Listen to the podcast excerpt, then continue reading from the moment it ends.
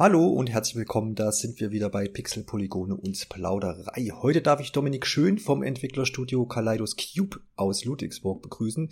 Wir plaudern jetzt gleich zusammen über seinen bisherigen Werdegang, seine Firma und natürlich über dessen erstes großes Spiel, A Chuckler's Tale. Grüß dich, Dominik. Hallo.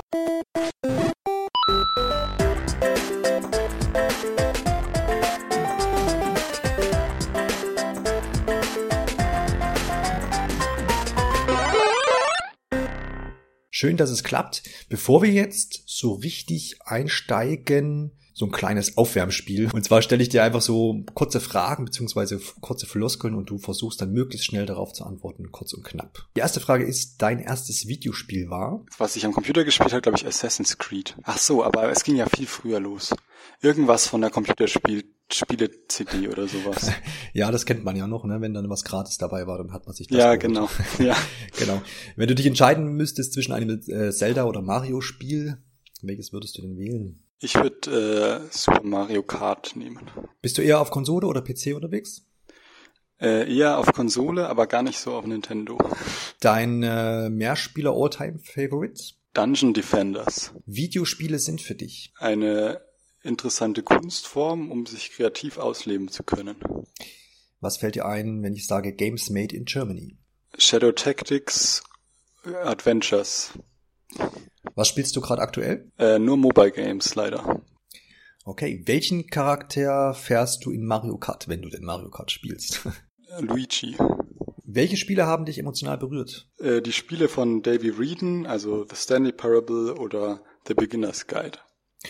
Was ist deine liebste Videospielreihe, wenn du sie denn hast? Ähm, Videospielreihe habe ich, glaube ich, keinen absoluten Favoriten. Das heißt, du bist überall bei allen Reihen unterwegs und hast dich nicht festgelegt. ja, also Assassin's Creed hatten wir ja gerade schon, aber auch Uncharted zum Beispiel. Ja. Aber ja. ich habe da keinen absoluten Favoriten. Ja, okay. Ja, hört man öfter, dass, dass man sich gar nicht mehr so festlegt, aber ist natürlich auch bei der großen Vielfalt an Spielen, die man mittlerweile haben kann, äh, gar nicht so einfach, sich dann wirklich festzulegen. Muss man ja, ja auch genau. nicht. Genau. Ja, dann mal zu dir, Dominik. Du, äh, wenn ich das richtig recherchiert habe, bist du ja schon oder hast du schon diesen Videospielentwickler-Traum, seitdem du 15 Jahre alt bist. Und mich interessiert natürlich, wie du dazu gekommen bist, äh, dass mal, dass du überhaupt diese Idee hattest, diesen Berufswunsch. Der ist ja jetzt nicht unbedingt ne, so üblich, zumindest nicht äh, im großen Rahmen. Gab es da irgendein Spiel, was dich beeinflusst hat, oder war es irgendjemand in der Verwandtschaft oder ein berühmter Entwickler oder irgendetwas, oder kamst du da einfach durchs Spielen drauf? Ich kam da tatsächlich von ähm, vom 3D-Modeling drauf. Mhm. Also ich habe, wir haben in der Schule sehr viel Architektur gemacht im Kunstunterricht in dem einen Jahr. Und dann habe ich, bin ich dazu übergegangen, diese Architekturmodelle einfach am Computer in 3D zu bauen und mich da so ein bisschen einzuarbeiten. Mhm. Und dann wollte ich gucken, was man mit diesen 3D-Modellen noch so machen kann. Und bin dann so irgendwie auf die Game Engines gestoßen wo man das dann halt so begehen konnte und so. Ja. Bisschen da in den eigenen Architektursachen rumlaufen. Mhm. Und irgendwie hatte ich dann auf einmal so diese Erkenntnis, Moment mal, jetzt kann ich hier schon rumlaufen. Wenn ich jetzt noch ein bisschen programmiere, kann man da drin ja auch irgendwie was spielen. Ja. ja. Und so kam ich gar nicht so vom Spielen her da drauf, sondern eher vom, vom ja, vom Machen. Das ist ja das, was man sonst oft hört oder ne, bei Spielern hört, so, ah, ich spiele gerne, ja, dann vielleicht kann ich auch gerne Spiele entwickeln. Bei dir ist es ein bisschen anders, von einer anderen Motivation herausgekommen. Du hast dann im Verlaufe deines langen Lebens äh, sehr kurzes Leben bis jetzt. ja, ja, ich weiß. An der äh, Filmakademie äh, in Baden-Württemberg gelernt, aber zuvor hast du schon bei zwei relativ großen Projekten, oder es waren sogar, glaube ich, drei, mitgewirkt, ohne dass du jetzt quasi schon dein Studium da abgeschlossen hast. Das war nämlich nach der Schule dann gleich bei äh, Mimimi Games, äh, Shadow Tactics hast du mitgewirkt und auch ähm, bei The Book of Unwritten Tales und The Dwarfs. Ähm, wie kam es denn dazu, dass du nach der Schule quasi da gleich gelandet bist? Hast du schon so viele Erfahrungen gesammelt, dass, dass du schon was tun konntest dann? Ja, also ich habe während meiner Schulzeit dann noch ein paar Apps entwickelt, also Spiele-Apps, mhm. ähm, um mich da einfach einzuarbeiten und habe dann so einen kleinen Blog gehabt, wo ich darüber berichtet habe und wo ich auch so deutsche Studios interviewt habe. Und das war ein relativ praktischer Kontakt über diesen Blog einfach zu den Studios, ähm, weil die dann auch schon, also ich habe dann da ein Interview zum Beispiel geführt mit Jan Tyson, dem, dem Chef von King Art Games, und habe den darüber dann kennengelernt. Und dann war es halt ein relativ dann war es ein kürzerer Weg, da nach einem Praktikum zu fragen, weil die halt schon so ein bisschen wussten, äh, wer ich bin und was ich so mache. Ja. Und so bin ich da dann gelandet und die Mimimis in München, die waren einfach in der Umgebung, weil ich auch aus der Ecke München komme. Ja. Und die habe ich mal für einen Nachmittag besucht und kennengelernt und dann habe ich einfach da auch nach einem Praktikum gefragt. Ich glaube, ich hatte da sehr viel Glück, wenn man mhm. sich das so rückwirkend anguckt, weil es ja wirklich äh, zwei sehr gute auch deutsche Spielestudios sind. Ja. Und ich da direkt nach der Schule gelandet bin, was auch nicht so der, der Normalfall ist. Aber es hat sehr viel Spaß gemacht und ich habe auch viel gelernt. Und ich glaube, ich konnte auch schon viel mitmachen, weil ich eben die Erfahrung von den Games schon hatte. Ja, genau. Ich glaube, du hast bei Shadow Tactics an den Leveln mitgearbeitet, ne? ja, genau. Genau. Ja, ich denke auch, das ist ja, wie du auch schon gesagt hast, eher unüblich, aber natürlich gut für dich und liest sich natürlich jetzt auch im Nachhinein, wenn man erwähnen kann, ne, in seiner Vita, dass man bei Mimimi gearbeitet hat, die ja jetzt auch ähm, Desperados veröffentlicht haben kürzlich, also Nummer drei, ähm, liest sich das natürlich, glaube ich, ganz gut. So. ja. Jetzt hast du ja da einiges an Erfahrung sammeln können. Jetzt hättest du wahrscheinlich ja auch äh, sagen können, ja gut, dann wie sieht's denn aus? Könnt ihr mich irgendwie mit übernehmen oder kann ich beim nächsten Spiel mitmachen? Oder hast du dann schon überlegt zu sagen, naja, dann bleibe ich jetzt bei irgendeinem Studio oder heuer irgendwo anders an und gehe mal so mhm. durch die Studios durch? Oder hast du gleich gesagt, nee, ich will jetzt schon noch äh, das studieren und an die Filmakademie da gehen? Doch, überlegt habe ich das schon. Mhm. Vor allem, weil einem auch immer gesagt wird, ja, also Game-Studium, da lernt man nicht viel so selbst. Also man muss, man, man macht halt einfach Projekte und das kann man ja auch in der Arbeit machen sozusagen. Mhm. Aber ich fand es äh, noch sehr wichtig zu studieren, weil ich einfach mal nochmal selber Spiele machen wollte oder Projekte, kleinere Projekte selbst machen wollte und da die Zeit für haben wollte, das zu tun. Und ja. dann habe ich das eher, das Studium so als kreativen Raum genutzt, um einfach nochmal eigene Sachen zu verwirklichen bevor man sich jetzt irgendwo anschließt in so einen großen Mechanismus, wo man immer nur ein kleines Zahnrad ist sozusagen. Ja, genau.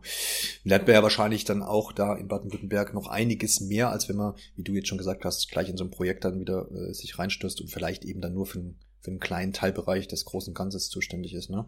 Ja, auf jeden Fall. Ich denke auch, gerade wenn man das irgendwie noch selber planen muss, organisieren muss, da kommt, da ist groß, große Lernbedarf bei jedem da immer noch. Dein Studium ist ja quasi dann auch so ein bisschen der Antrieb gewesen, oder zumindest äh, ging es da heraus hervor, dass du dann mit zwei Kollegen noch Kaleidos Cube deine oder eure Firma gegründet hast. Wie kam es denn dazu? Also wir haben uns im ersten Jahr im Studium kennengelernt, wo man an der Filmakademie so kleinere Projekte immer macht, die auch manchmal nur so zwei Wochen gehen oder so. Ja. Und irgendwie waren wir in so einer Gruppe und haben gemerkt, dass wir relativ ähnliche kreative Vorstellungen haben und das natürlich praktisch ist, wenn man zusammenarbeitet, wenn man nicht irgendwie erstmal alles groß diskutieren muss, weil jeder ganz andere Vorstellungen an ein Projekt hat. Und so sind wir dann irgendwie äh, zusammengeblieben über den Verlauf des Studiums und haben die unterschiedlichsten Projekte mal zusammen gemacht, mal einen kleinen Film, mal äh, ein anderes kleines Spiel und so. Und äh, haben dann irgendwie gemerkt, ja, äh, auch wenn man da mit anderen Leuten mal gearbeitet hat, nee, in der anderen Gruppe funktioniert es echt gut.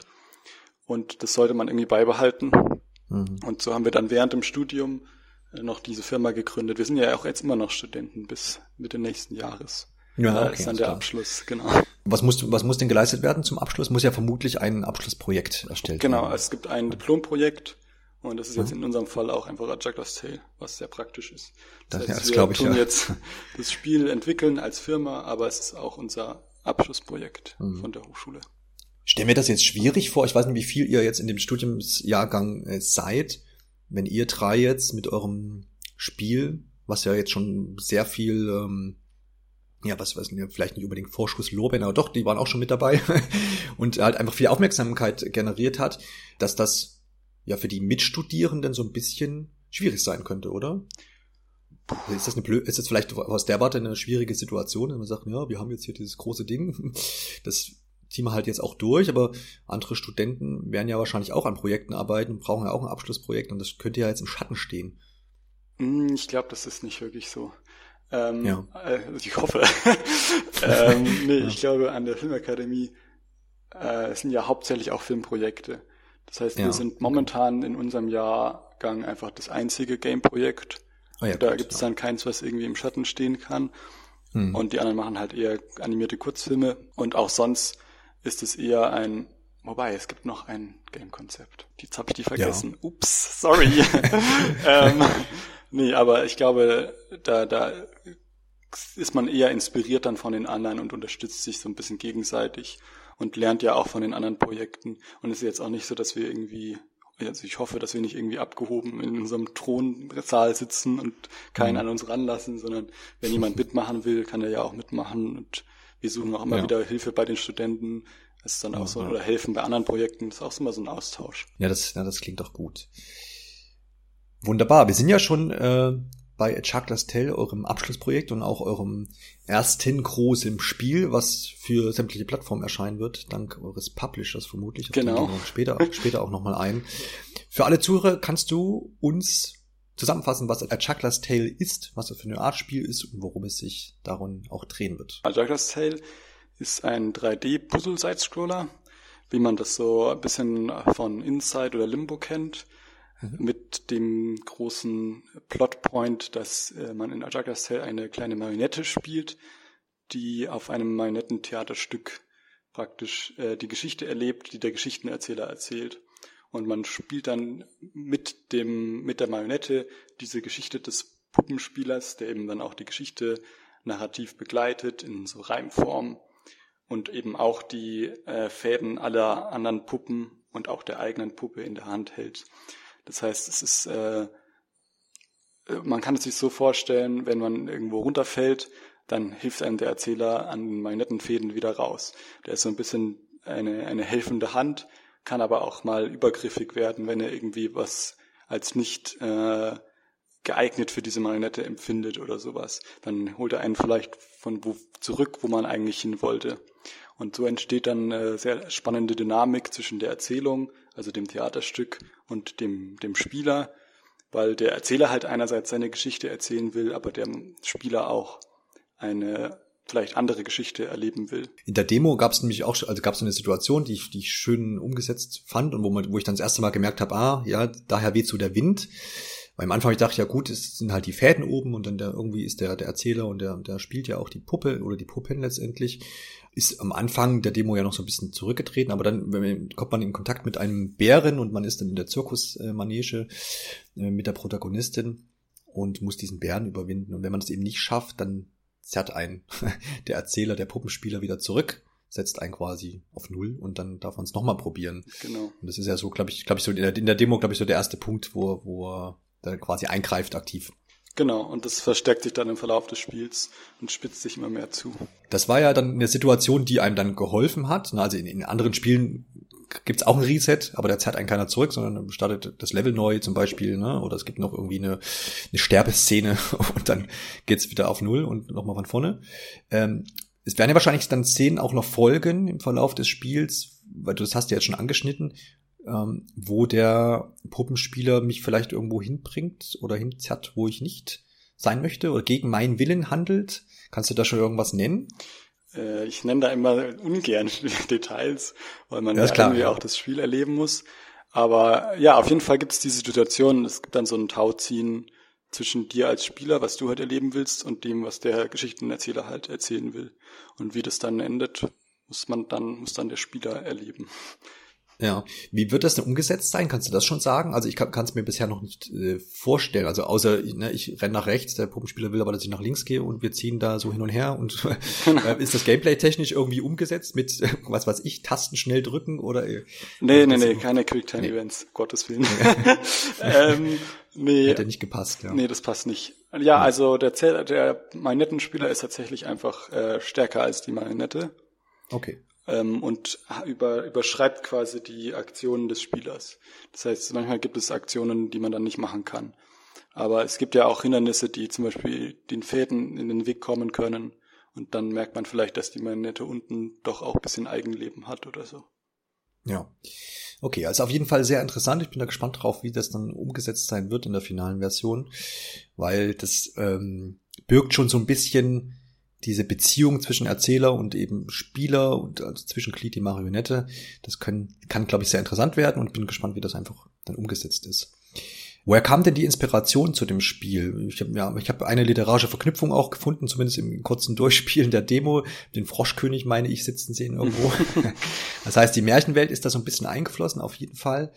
Äh, ansonsten, wie kam es denn zur, zur Idee des, des Spiels? Wir wollten unbedingt ein Spiel machen mit ähm, einem starken Erzähler und einer Verbindung, wo der Spieler irgendwie eine Verbindung zu dem Erzähler hat und kamen dann so auf diese Marionettenthematik überhaupt erst, weil da halt irgendwie auch einfach so ein visuelles Element diese Verbindung zwischen den ganzen Figuren und dem Erzähler in der Welt darstellt.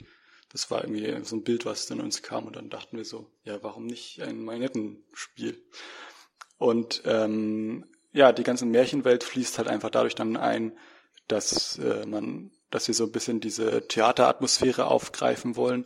Man ist ja auch so, wenn man das Spiel anfängt zu spielen, dann ist man erst auf so einer Marionettenbühne und läuft dann in diese Welt hinein, die sich dann ins echte äh, Artwork sozusagen verwandelt, um einfach mal diese Theaterthematik so ein bisschen einfließen zu lassen.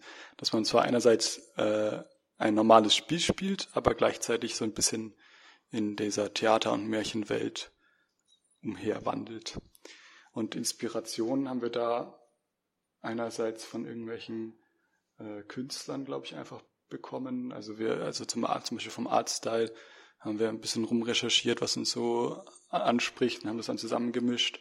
Und von mhm. der Story, ja, so mittelalterliche Märchen hatten da schon auch einen Einfluss drauf.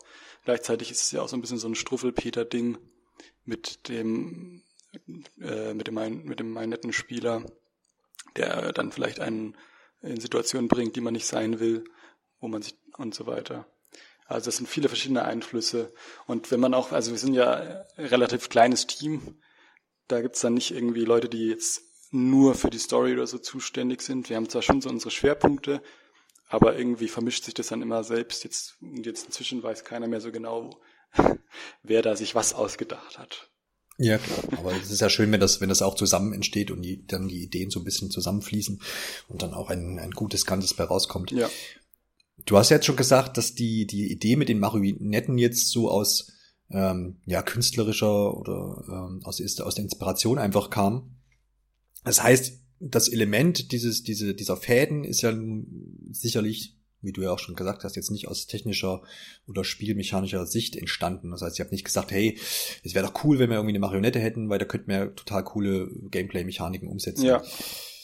Wann war denn der Punkt, als ihr gemerkt habt, die Fäden könnten auch ein bisschen oder sind vielleicht auch irgendwie hinderlich im Entwicklungsprozess und auch im, im, in Sachen Gameplay? Beziehungsweise, also das ist eine, ne, man, man tragen die ersten Schwierigkeiten vor, weil ich stelle mir das immer ähm, auf, also ich stelle mir das immer so vor, dass ja Fäden in Spielen auch Seile und, und Kabel und dergleichen, das ist ja meistens ein, ein starres Element in, in vielen Spielen. Mhm. Es gibt aber auch andere Beispiele, du hast vorhin schon Uncharted erwähnt, der Uncharted 4 ist ist ja diese Seilmechanik, wird immer oft aufgegriffen und die haben sie ja auch hervorragend umgesetzt. Ja, also es ist fast realistisch oder sehr realistisch, wie sich das äh, Seil da immer um Nathan Drake irgendwie schlingt.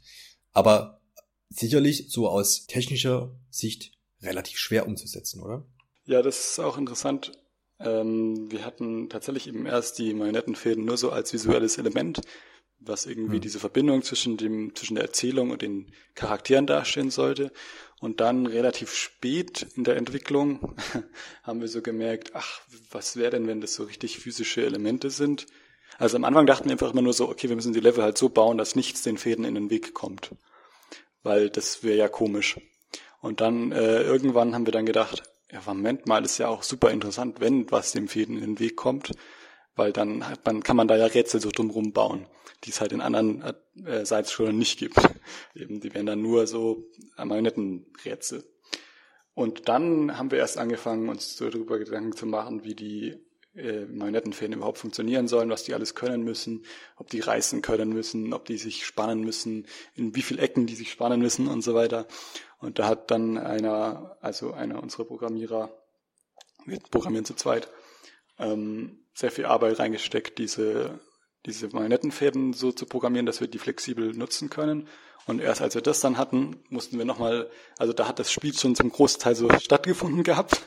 Also war alles schon geplant und dann haben wir nochmal überall drüber geguckt und gedacht, ja, wir müssen mehr Marionettenfäden noch reinbringen. Jetzt können wir hier noch was mit Marionettenfäden machen.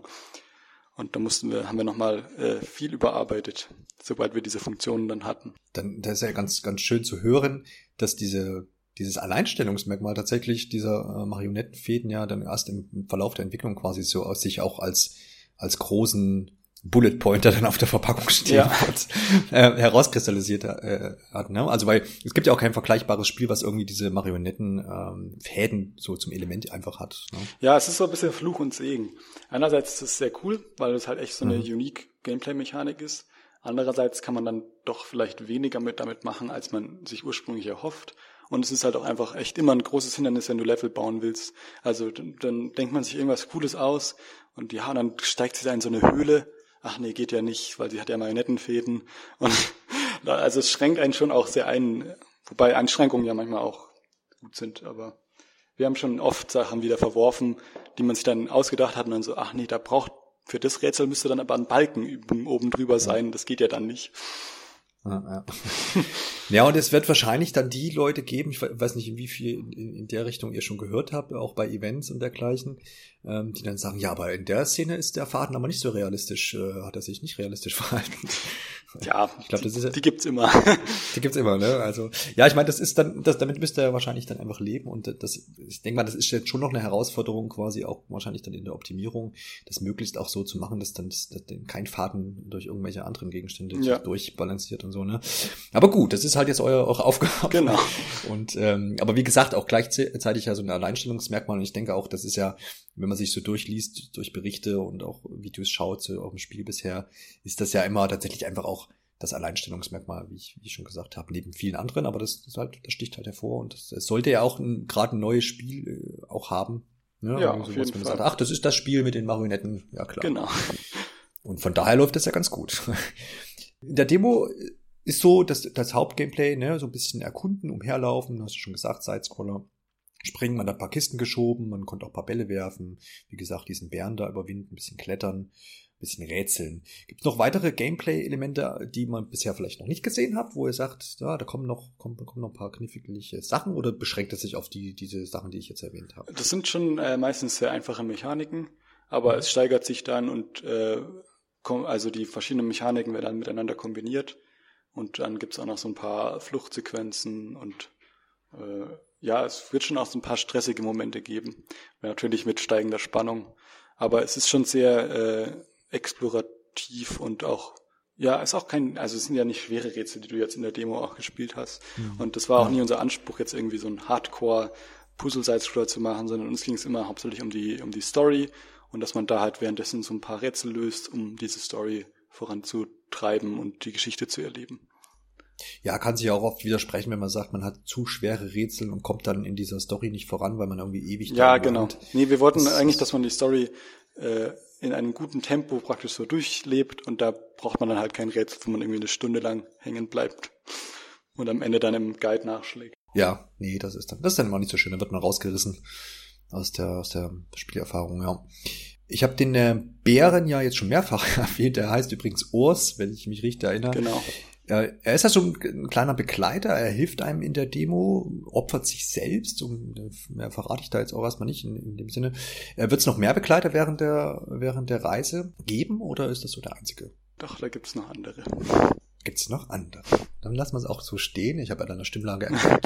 willst, willst da noch nicht so viel zu sprechen. Aber ist ja schon mal gut und interessant und glaube ich auch fast normal, dass jetzt die Abby nicht ganz alleine da durch die Wälder und Welten streift.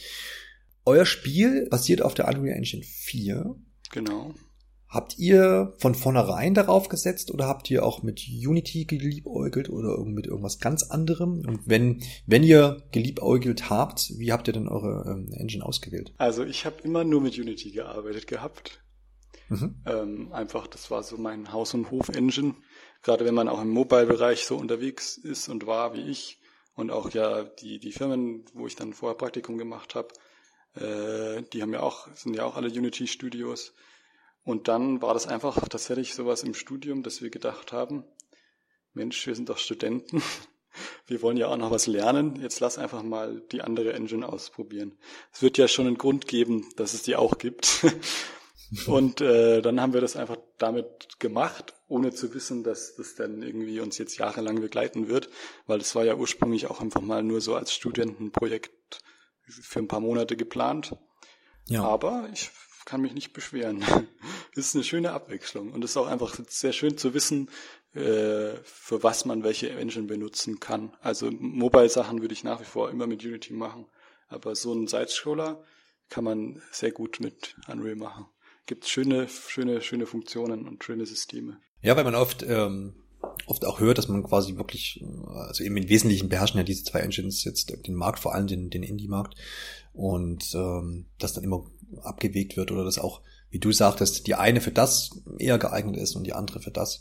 Und das bestätigt ja das auch, wenn du das jetzt so sagst. Ja, würde ich auf jeden Fall so sagen. Aber ich glaube, unser aktuelles, also unser Spiel so hätten wir sehr schwer mit Unity machen können. Mhm. Einfach, weil wir Woran liegt das? Kann, hätten, kannst du da ins Detail gehen? Ja. Also, wie kann man das am besten beschreiben? Äh, Unreal hat sehr schicke Animationssysteme. Wir sind mhm. keine Animatoren und wir können dieses Animationssystem sehr missbrauchen, um äh, Animationen dann doch irgendwie ineinander zu blenden und das alles ganz gut aussehen zu lassen. Das kann man in Unity inzwischen auch, aber das ist immer noch mehr Programmieraufwand. Und dann gibt's natürlich in Unreal einfach diese Blueprint visuelles Scripting-System, was man äh, relativ, wo man relativ schnell gerade so einfache Puzzle zum Beispiel jetzt mit programmieren kann. Wenn es nur sowas geht wie schieb die Kiste in diesen Bereich, dann passiert das und das und das und das. Das kann man halt einfach in Unreal in wenigen Sekunden zusammenklicken und in Unity muss man dann eher äh, wieder Skripte aufsetzen, das sind sie sharp programmieren. Was echt auch schön ist, aber länger dauert, Mehr glaube ich. Als würden wahrscheinlich ja. ganz viele sagen, nein, das stimmt überhaupt nicht.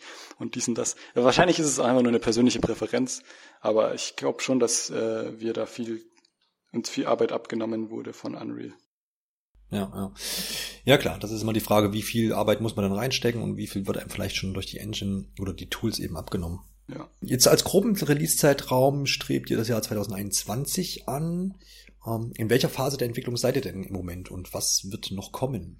Wir sind jetzt gerade kurz vorm Content Lock nennen wir das, wo einfach mhm. dann alle Rätsel äh, vorhanden sind und dann nur noch schön gemacht werden müssen und das Art, Artwork nochmal anfängt. Also ein paar Szenen sind ja schon fertig, die man im Trailer und so auch sieht, aber das ist mhm. natürlich nur ein kleiner Teil vom Spiel und jetzt muss der andere Rest auch noch auf diesen Stand gebracht werden. Also äh, eigentlich sind wir gerade an einem ganz schönen Punkt, weil man jetzt zum ersten Mal das Spiel so in der ganzen vollen Länge durchspielen kann und jetzt so mal so diesen ganzen Ablauf sieht. Und natürlich wird deswegen auch jetzt nochmal was überarbeitet, weil man irgendwie jetzt zum ersten Mal das alles durchgespielt hat und dann so merkt, uch, an der Stelle ist aber noch ein bisschen langweilig. Äh, aber es ist schön, jetzt hat man so einen Überblick über das gesamte Spiel zum ersten Mal und kann jetzt dann ins Detail gehen, um halt einfach schöne kleine Details einzubauen. Ja, glaube ich, wenn man jetzt das Gesamte vor sich sieht. Und vor allem, ja, jetzt kommt eben die Arbeit, wie du schon sagtest, dass man das wahrscheinlich x-mal durchspielt oder spiel spielen lässt und dann eben alle Fehlerchen noch ausmerzt und verschönert und verbessert. Wie, inwiefern hat denn jetzt Covid-19 eure Arbeit irgendwie durcheinander gebracht? Habt ihr, also habt ihr ein eigenes Büro jetzt vorher schon gehabt, wo ihr euch dann zur Arbeit getroffen habt? Oder hat jeder sowieso schon zu Hause gewerkelt? Oder habt ihr das in der Uni gemacht? Oder wie hat man sich das vorzustellen? Wir hatten mal ein Büro äh, im 2018 und dann sind wir wieder an die Uni zurückgekehrt und haben da ein Büro bekommen, wo wir dann weiterarbeiten konnten. Das ist jetzt aber leider durch äh, eben den Coronavirus ist die ganze Uni erstmal für Studenten geschlossen gewesen wegen der Ansteckungsgefahr. Ja. Das heißt, im letzten halben Jahr haben wir alle von zu Hause gearbeitet und haben uns jetzt tatsächlich seit Anfang August wieder, also seit ein paar Tagen, wenn das hier aufgenommen wird, ähm, ein Büro gemietet, in dem wir jetzt wieder zusammensitzen, weil das schon einfach äh, auch ein anderes Gefühl ist, wenn man zur Arbeit gehen kann und ich glaube, das wird unsere Produktivität jetzt nochmal ein bisschen steigern wieder, als dann mhm. das Homeoffice auf Dauer. Das hat am Anfang auch sehr gut funktioniert, aber man hat dann irgendwie so gemerkt, wie es nachlässt mit der Zeit. Mhm. Ja, es wäre jetzt eben meine Frage gewesen, wie, inwiefern das jetzt übertragbar halt war. Du hast gesagt, in der, im Büro in der Uni und dann plötzlich der Lockdown, ob das dann gut zu Hause geklappt hat aus technischer Sicht einfach. Wo man sagt, okay, man hat auch die, die technischen Mittel auch dann zu Hause. Ja, die hatten wir schon. Das war ganz praktisch. Wir hatten das auch alles so eingerichtet, dass es eh alles online liegt. Das heißt, wir konnten eigentlich nahtlos weiterarbeiten. Aber, keine Ahnung, einfach so kreative Arbeit über die, über, nur über Voice Chat oder sowas ist auch immer schwierig, wenn man mal was ja. aufskizzieren muss oder so. Hm. Dann macht man das irgendwie ja, in Photoshop und überträgt es dann, aber da fehlt immer so ein bisschen was. Und das ist ja, jetzt einfach wieder besser möglich, wenn man in einem Büro sitzt. Ja, ich glaube, das geht ja allen Leuten in allen oder in, in ja, fast allen Arbeitsbereichen so, ne, wo man, wo man sagt, das hat man dann jetzt auch gemerkt, wo man gesagt hat, man kommt jetzt dann doch mal wieder zusammen und dann, dann hat das allen, glaube ich, ganz gut getan. Und gerade in so einem kreativen Prozess äh, man sagt zwar immer, man denkt ja immer in dieser Branche, ja, die Spielentwicklung ist eher alles am Computer, dann kann man das doch wunderbar von zu Hause machen. Aber wie du sagtest, ich glaube, der Austausch und der persönliche Kontakt ist da dann auch schon wichtig. Nicht, dass das Spiel dann ohne Seele auf dem Markt landet. Genau. Du hast ja schon gesagt, umgezogen. Ihr sagt jetzt äh, quasi, habt ein neues Büro euch äh, mieten können. Das aber jetzt nicht mehr in der Uni, sondern das ist dann eigenständig. Ja, das ist jetzt eigenständig in so einem Startup-Bereich. Ah ja, okay, ja, cool. Äh, ja, hast ja schon erwähnt, das Spiel wird natürlich in so einer PC-Umgebung entwickelt. Du hast ja die Engine schon genannt. Habt ihr schon Möglichkeit gehabt, das jetzt auf Konsolen äh, zu testen? Oder ist, liegt das noch ein bisschen weiter in der Ferne? Doch, wir haben einen, einen Test auf der Switch gemacht. So viel hm, kann okay. man, kann man sagen. Sonst hätten wir uns auch nicht getraut, das dafür zu announcen. Ja, okay, ja klar. Ich meine, das muss man natürlich. Also die anderen Konsolen in dem Sinne. machen wir da eher weniger ja. Sorgen, aber die Switch ist ja doch bisschen weniger. Die Leistungsschwächte dann. Genau, die Leistungsschwächte. Und dann wollten wir erstmal testen, ob das prinzipiell überhaupt funktioniert, bevor man sich da traut, das mhm. zu sagen. Bei der Auswahl der, der Plattform habt ihr von vornherein gesagt, ja, wir wollen möglichst auf allen äh, Endgeräten sein oder habt ihr, oder kam das auch eher dann durch den, durch den Publisher, der das angeboten hat? Äh, wir haben anfangs nur an PC gedacht und mhm. erst als wir dann jetzt mit Publishern geredet haben, haben wir überhaupt erst äh, die Möglichkeit gesehen, das auch auf Konsole rauszubringen. Weil das einfach ja. für ein kleines Team erstmal ein Haufen Aufwand ist, auch gar nicht so vom Programmieren her, sondern auch einfach von der Lizenzierung. Und mhm. wenn dann die abgenommen wird, ist das, kann man das, glaube ich, viel realistischer anstreben. Ja, dann kommen wir doch mal zum ähm, Publisher. Mixed Vision ist das nämlich geworden und ist ursprünglich ja ein Kinder- und Jugendbuchverlag äh, aus München und hat aber auch schon seit paar Jahren so eine digitale Sparte inklusive Games Publishing. Und ich glaube, das berühmteste Beispiel bisher ist da natürlich Far Loan Sales von Okomotive aus der Schweiz. Und in diesem Jahr erscheint, glaube ich, noch Minute of Islands von den Fispin Studios. Und dann im nächsten Jahr seid ihr dann dran. Genau. Auch dann über Mixed Vision. Wie kam es denn zu der Kooperation? Du hast ja jetzt schon angedeutet, ihr habt ähm, mehrere Gespräche mit verschiedenen Publishern geführt. Wieso ist es denn Mixed Vision geworden? Ja, wir haben äh, letztes Jahr war das war unser großer Pub, unser großes Publishing Lern Lernjahr, so, so nenne ich das, mhm. wo man das erste ja. Mal so Kontakt mit denen hatte und sich dann da ganz viel informiert hat und auch mit jedem Gespräch wieder neue Sachen gelernt hat, weil einfach jeder Publisher doch anders arbeitet und auf andere Sachen Wert legt. Und ähm, Mixed Vision ist es geworden, weil die äh, sehr schöne Spiele haben, die so ein bisschen unserem Spiel auch ähneln. Also ja auch Fale Sales ist ja auch so eine Art Side-Scroller. Minute of Island ist auch so ein Side-Scroller. Es geht alles in so eine Story-narrative Ecke, weil die ja eben auch aus dem, auch im Buch, Buchverlag kommen. Und auch einfach, glaube ich, aus dem Grund, dass wir auch erstmal mit einem, also es ist ein etwas kleinerer Publisher, was aber für uns äh, ein sehr großer Pluspunkt auch war, weil wir dann irgendwie das Gefühl haben, wir können gut mit denen arbeiten und äh, ist jetzt irgendwie kein 200-Mann-Betrieb, wo man dann irgendwie sich so ein, wo man ein anderes Gefühl, glaube ich, hat, mit denen zusammenzuarbeiten, mhm. gerade wenn man noch so neu und jung ist. Ja ich vermute einfach, weil du auch sagst, kleinerer Publisher und du hast ja die Spiele auch erwähnt, die eher narrativ sind. Und ich finde auch, dass euer Spiel da gut in das Programm passt, übrigens, weil Minute of Islands habe ich jetzt im vorigen Jahr auf der Gamescom äh, gespielt und Fall und Sales sagt mir natürlich auch was. Das heißt, wahrscheinlich habt ihr da relative Freiheiten oder einfach vermutlich mehr Freiheiten vielleicht als bei einem anderen. Ja, genau, auf jeden also, Fall. Genau. Also ihr werdet, man könnte auch sagen, ihr werdet einigermaßen in Ruhe gelassen. ja, es ist auch schön, immer Feedback vom Publisher zu bekommen über das Spiel. Es hilft einem ja, ja auch viel weiter. Aber es stimmt schon so, ja. dass wir da relativ äh, frei sind in dem, was wir tun und es eben mhm. dann nur, nur Feedback ist, was man von denen bekommt. Ja. Habt ihr euch von vornherein auf 2021 ähm, so geeinigt? Oder war, war es auch mal früher irgendwie im Gespräch, dass ihr gesagt habt, naja, es wäre schon cool, wenn es dieses Jahr noch wird? Oder habt ihr von vornherein gesagt, nee, wir würden uns gerne so viel Zeit lassen? Und habt das realistisch eingeschätzt? Oder? Nee, also ähm, wir haben uns schon ordentlich verkalkuliert mit dem Projekt. Aber ja, das hört man eigentlich das, immer, gerade bei, bei Ja, genau. Teams, ja. Also das sollte schon nach unseren Vorstellungen sollte das schon vor zwei Jahren rauskommen, glaube ich. Sehr gut. Ja. Ähm, ja, danke für deine Ehrlichkeit. Ja, nee, das, das ist keine Ahnung. Da bin ich ganz offen. Das ist einfach, äh, ja, da mussten, haben wir gut was gelernt, glaube ich. Und ja. hoffen wir mal, dass wir das beim nächsten Projekt dann besser kalkulieren können. Weil dann, wenn man dann kein Student ist, auch auf einmal doch finanziell ja noch mehr von abhängt. Mhm. Ähm, aber ja, wir hoffen mal, dass wir jetzt den äh, neuen Termin einhalten können. Aktuell sieht unser Terminplan ganz gut aus. Ja, ja, das klingt doch, das klingt doch hervorragend.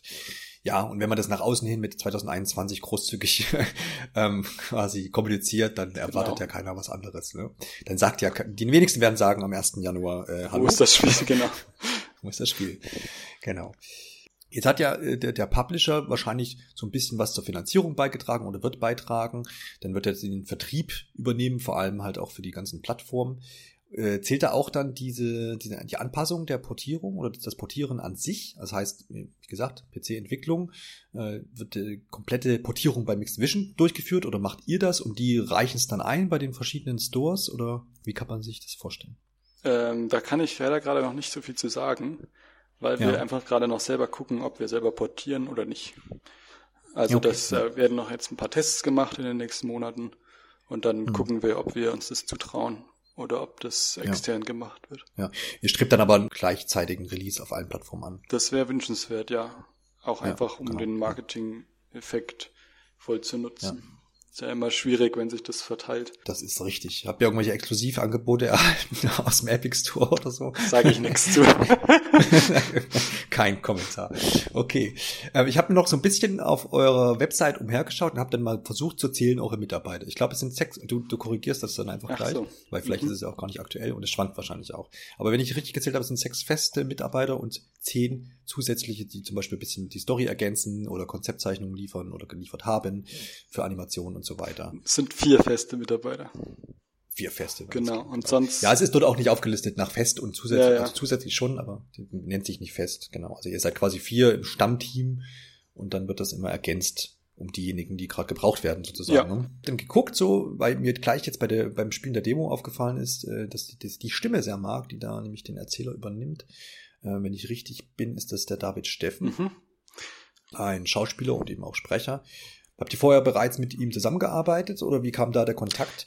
Weil ja, das ist, ähm, ist ja jetzt auch nicht, also oft machen Teams ja gerade so das Voice Acting auch manchmal gerne selber, ne? gerade wenn es wenig ist, aber ihr habt jetzt mit so einem Erzähler eine tragende Rolle, wo man vielleicht dann auch Wert legen sollte, dass das sehr professionell ist. Ja, ja wir sind da aber auch ein bisschen den komfortablen Weg gegangen, denn das ist äh, ein Schauspieldozent äh, an der Filmakademie, der da Schauspielunterricht gibt. Das heißt, den kannten wir vom Studium, der ist hier halt im Ort und äh, dann haben wir den einfach mal gefragt, ob er da Lust drauf hat, die Sachen zu sprechen. Und da ist es üblich in, in, in der Studienbereich, dass man seinen Dozenten fragt, ob er beim Projekt mithilft? Also er hat, ist ja nicht euer Dozent in dem Sinne, sondern er ist ja Gastdozent, ne? Also das muss man vielleicht nochmal unterscheiden.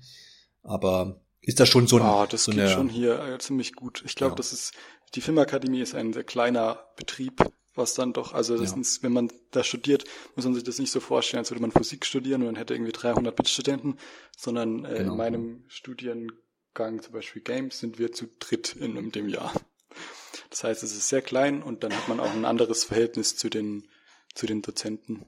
Das ist dann, hat mehr so ein familiäres Betreuerverhältnis und wenn man da mal fragt, ob man da mal irgendwie, also wir hatten auch einen anderen Dozent, hat bei uns ein halbes Jahr lang äh, die Rolle des Produzenten übernommen und hat sich um die Förderung und so für uns gekümmert, was auch eine riesen, riesen okay. Hilfe war. Ja. Und äh, der hatte dann, ist dann wieder ausgestiegen, weil er halt dann doch wieder eher Dozent sein wollte, als hier mhm. unbezahlt irgendwie bei, bei den Studenten mitzumachen. Aber es war auch eine super ja. Hilfe so. Ja, da sprichst du auch noch ein Thema an, die Förderung. Also wir haben ja jetzt wenn wir so ein bisschen auf die auf das Stemmen finanzieller Seite eingehen wollen.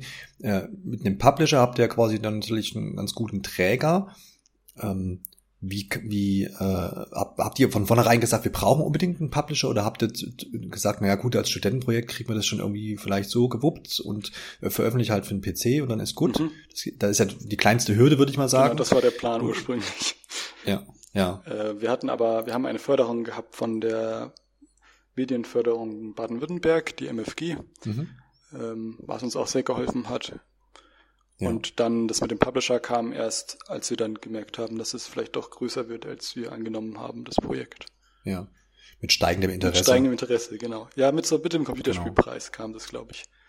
Da sind ja, dann die ersten Publisher auf uns zugetreten und dann hab, haben wir uns hm. zum ersten Mal damit so auseinandergesetzt. Ach, das wäre ja auch eine Möglichkeit. so. Ja, ja, klar, klar. Das sollte man dann vielleicht auch nicht auslassen. Ach so, genau. Das heißt, die diese aktuelle oder halbwegs aktuelle Bundesförderung, die habt ihr jetzt quasi nicht äh, in Anspruch genommen oder musstet sie nicht in Anspruch nee, die, nehmen, weil jetzt quasi. Die haben wir nicht in Anspruch genommen. Aber wie du schon sagst, ich glaube, es ist gut, wenn ihr da zwischendurch einen Producer hattet, der bei, der euch bei euch ähm, für die Förderung quasi da geholfen hat und euch so ein bisschen ähm, angeleitet hat, weil man das liest man immer wieder, dass jetzt auch gerade die aktuelle Förderung nicht so einfach ist, wie man sich das vielleicht ja. wünscht.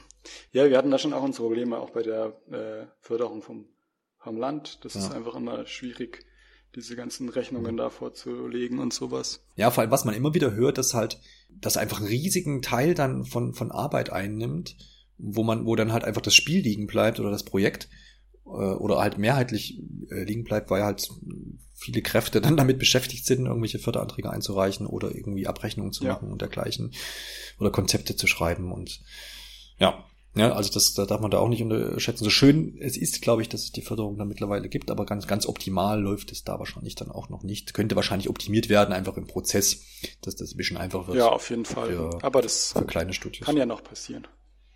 Genau, genau, da denken wir positiv. Und es muss sich auch noch entwickeln. Gibt's ja noch nicht so lange ja. in Deutschland. genau. Gut, dann würde ich sagen, machen wir hier auch diesen Sack zu. Ich freue mich, ehrlich gesagt, auf Chuckler's Tale. Finde es sehr interessant. Hab Spaß gehabt bei der kurzen Demo. Das freut mich sehr zu hören. Gerne und bin gespannt, wie sich das Projekt jetzt die nächsten Monate noch entwickeln wird. Und vielleicht sieht man sich ja hoffentlich vielleicht im nächsten Jahr dann bei ein oder genau. anderen Convention, genau, wenn sie wieder stattfindet, wieder und kann dann auch nochmal vielleicht über das Spiel sprechen. Schauen wir mal. Ich bin gespannt, wie es ausgeht und gespannt aufs Spiel und danke dir. Ja, danke für die ganzen schönen Fragen. Gerne, gerne, gerne. Und dann bleibt mir nur noch zu sagen, auf Wiederhören und bis zum nächsten Mal. Bis bald.